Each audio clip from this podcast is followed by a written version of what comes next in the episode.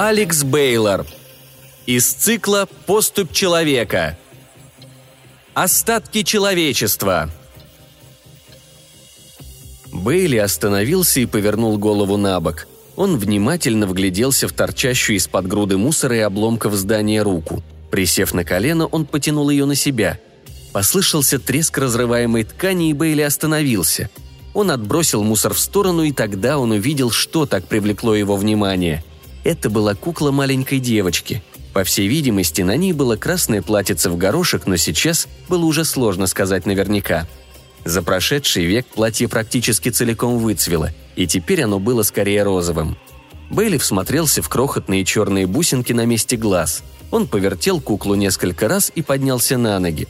В голове Бейли сразу же промелькнула мысль, что куклу нужно назвать Эбби – Сейчас он уже не мог сказать наверняка, почему именно это имя пришло ему на ум.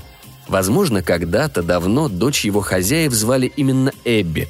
Впрочем, могло оказаться и так, что он просто-напросто увидел это имя на одном из рекламных щитов с симпатичной девушкой по имени Эбби. А быть может, собаку одного из его прошлых хозяев звали Эбби. Бейли не мог точно объяснить свой выбор, но он знал, что кукла должна называться Эбби – он свесил на левое плечо потертый рюкзак, державшийся на уцелевшей лямке, и аккуратно положил Эбби внутрь.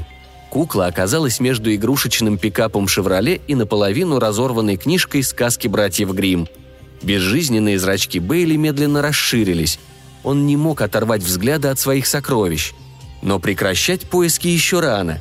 Бейли чувствовал, что он уже слишком близко – он верил, что на Земле еще остались живые люди, и совсем скоро он сможет их найти.